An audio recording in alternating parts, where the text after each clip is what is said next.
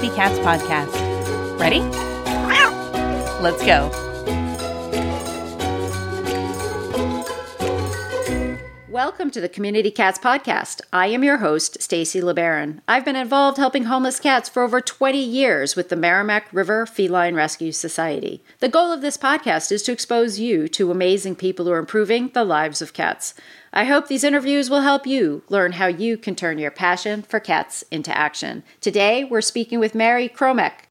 Mary is a kitten foster home that specializes in neonatal orphans or bottle babies, and she is with a group starting up that's called Foster Purrs. Mary, I'd like to welcome you to the show. Hi, thank you for having me. So, I think that today's show is going to be really interesting because at this point in time, you aren't specifically affiliated with a nonprofit. You are working as an individual foster home, um, working with bottle babies. And so, uh, today's show is going to be interesting because there's so many people out there that are working so hard to save cats, save kittens, do TNR, and they're doing it all on their own and not with the backing of a 501c3 organization. They're doing it just for the cats. And so I think that some of the things that we may talk about today may be very applicable to many of the folks that listen to this show. So thank you again for being willing to share your story and chat with us. Mary, can you first tell me a little bit about how you got started? Growing up, basically, I was just always a cat person. In my family, we always had at least one or two cats. And I struggled with depression and anxiety from a really young age. And cats, they just helped me. They calmed me down and always made me smile when I was upset. As I got older, it grew even more. And I ended up learning about how shelters are so overpopulated because of people not spaying and neutering, etc. And so as a result, they had to just euthanize so many innocent lives. And I did some more research, found some rescue organizations in my area, and started fostering kittens.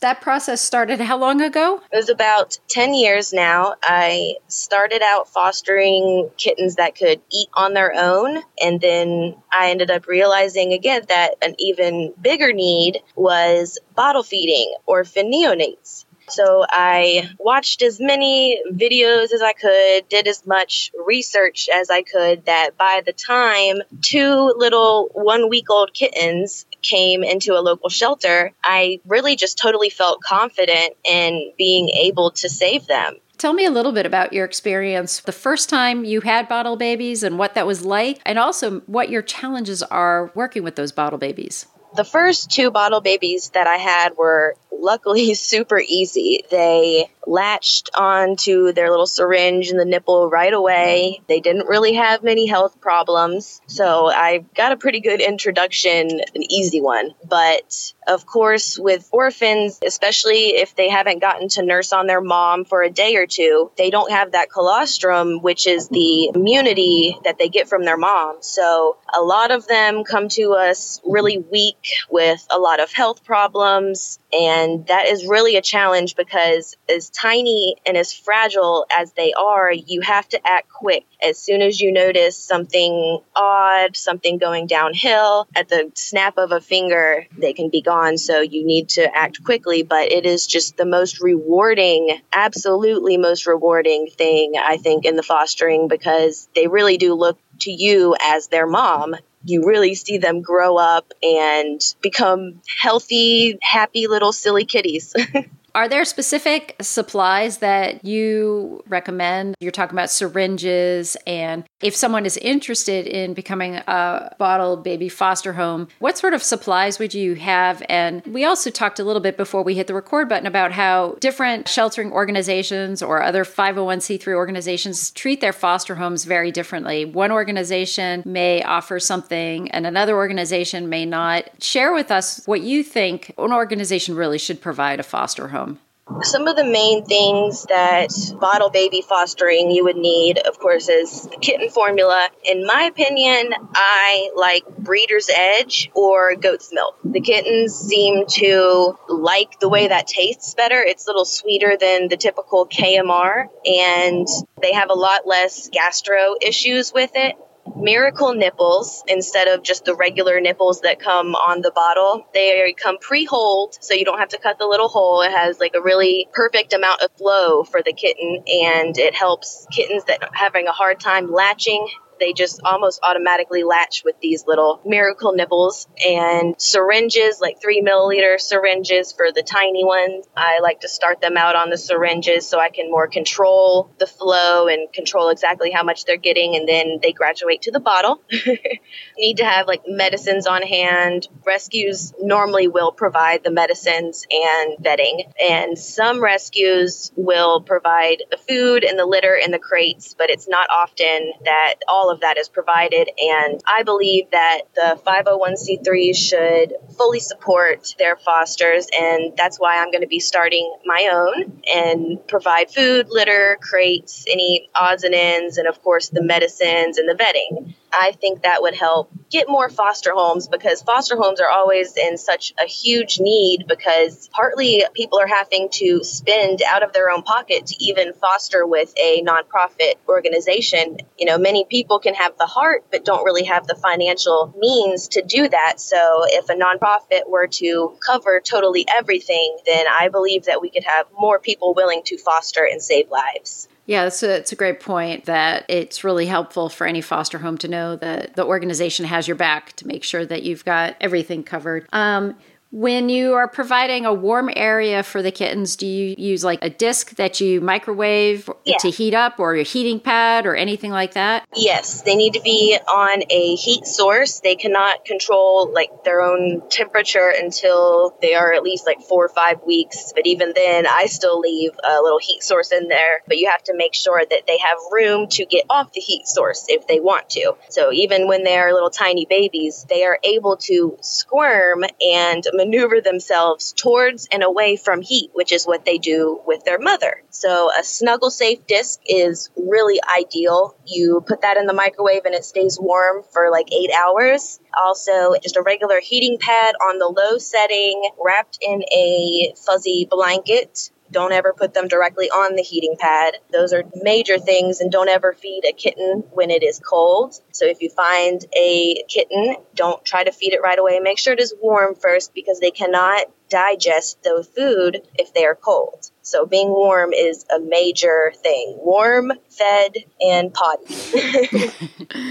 what about when kittens come in with fleas? With the bottle babies, you can't use traditional flea treatments. So actually, everyone suggests like, you know, the Blue Dawn to give them a bath with the Blue Dawn dish soap. I don't really like to do that right away with really fragile babies because they can go in shock from getting in the cold water even if you warm them up right away if they are that fragile, it's risky. So I luckily had a vet tell me that frontline spray can be used on these little neonates. And that has been a lifesaver for me. You just spray the frontline on a gloved hand and rub it along their body. Make sure you get down to their skin and it, the fleas die right away. And that's much easier than exposing them to the cold water at first. And then once they're in your care for a few days and are more stable and healthy, then you can give them a bath. What has been the most challenging situation that you've had with bottle babies? I know that it's devastating for some foster homes when a bottle baby doesn't make it. Is that really the greatest challenge, or are there other challenges that you can think of? I do believe that that is the greatest challenge. Even when you have a sick baby, that almost motivates me more. And I just dive fully even more into it to do all that I can. And a lot of times they do pull through if you act quickly and do as much supportive care as you can. I have lost a few bottle babies, and one specifically just stays in my mind because I saw his pain as he was passing and it just still breaks my heart to this day. That's definitely the hardest part, but you just remind yourself that if you hadn't tried and you hadn't have given them that chance, they would have been even worse off and they would have been passing alone, cold. At least you are giving them some love before. Are you struggling to increase positive outcomes in your shelter? Are you overwhelmed with high stray intake and low owner reclaim? Do you wish you had solutions to your biggest problems? The Path Ahead provides in person and remote consulting for animal welfare organizations. Let us help you to increase life saving by engaging your community and maintaining the human animal bond. The Path Ahead teaches proven best practices for humane, effective animal welfare, including community cat management, missing pet prevention and recovery, and progressive adoptions. By identifying and addressing outdated and unproductive practices, you can reduce intake and length of stay and keep animals in their loving homes where they belong. Leave the past behind and take the path ahead to success. Visit our website at www.animalwelfaresuccess.com.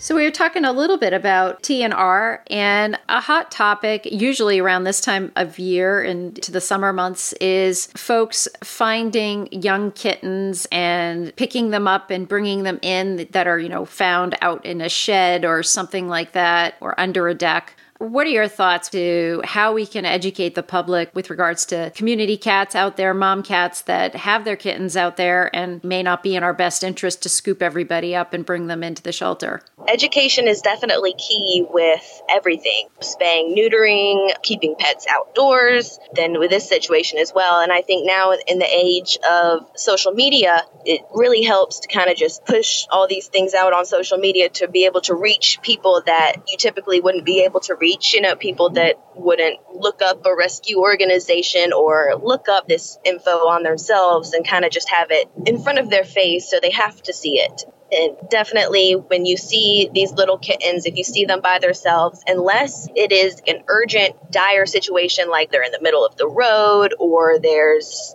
a coyote right there or something, don't pick them up right away. You know, back off and watch from afar because mom, she can't stay there 24 7. She has to go hunt to get food she is leaving her kittens in what she thinks is a safe place, then here come people, you know, they think they are doing a good thing. They really do. And they pick them up, and then mom comes back and her babies are gone. So just watch from afar and you can kind of tell, just look at the kittens. If they're sleeping, they are probably okay. If they are crying their heads off, still watch for a couple hours. And if they just keep crying, then they are probably hungry and their mom likely has not been back. But sleeping kittens mean normally that they are full and okay. So, how long would you give it? Like five or six hours, or even longer than that? Um, at least six hours if they are in a safe place and they aren't crying. Mm-hmm. It's a really good guideline. I think the important thing is having a guideline to be able to understand when the kittens would need assistance. One thing I wanted to touch base with you on is you've been doing a lot of this on your own, fostering with other organizations. You foster bottle babies, and you also mentioned you do some trap neuter return. How do you balance all of this? Does it get overwhelming to you? It does, honestly, especially right now during kitten season. But the reward versus the overwhelmingness that you feel at the time, it just completely cancels it out. The reward is just so much bigger. You know, you're saving these lives. And then when we adopt them out, a lot of the adopters, they send us updates. You know, we love that. We'd love to see the little kitties that we have raised grown up enjoying their forever homes. Do you want to share with us a little bit more about your thoughts for foster purrs? Yes, I am in the process of getting my 501c3 and I am hoping to grow my following. Of course, the more of a following you have, the more donations you can receive and the more lives you save. I can save as many as I can currently with out of pocket stuff, but there's not many rescues in the area that focus on neonatals. So I want to take that into focus and make a somewhat of a nursery and make sure that I have fosters that are able to bottle feed. I will do orientations on fostering. So I will teach people how to bottle feed if they would like. It's really quite easy, especially if you have someone there with you teaching you hands on, which I didn't even have and you know I picked it up right away. So it just makes it even easier if you have someone there to fully support you, which is what I plan to do with my 501c3. I hope to get other really motivated individuals to help me with more like board issues once I grow. And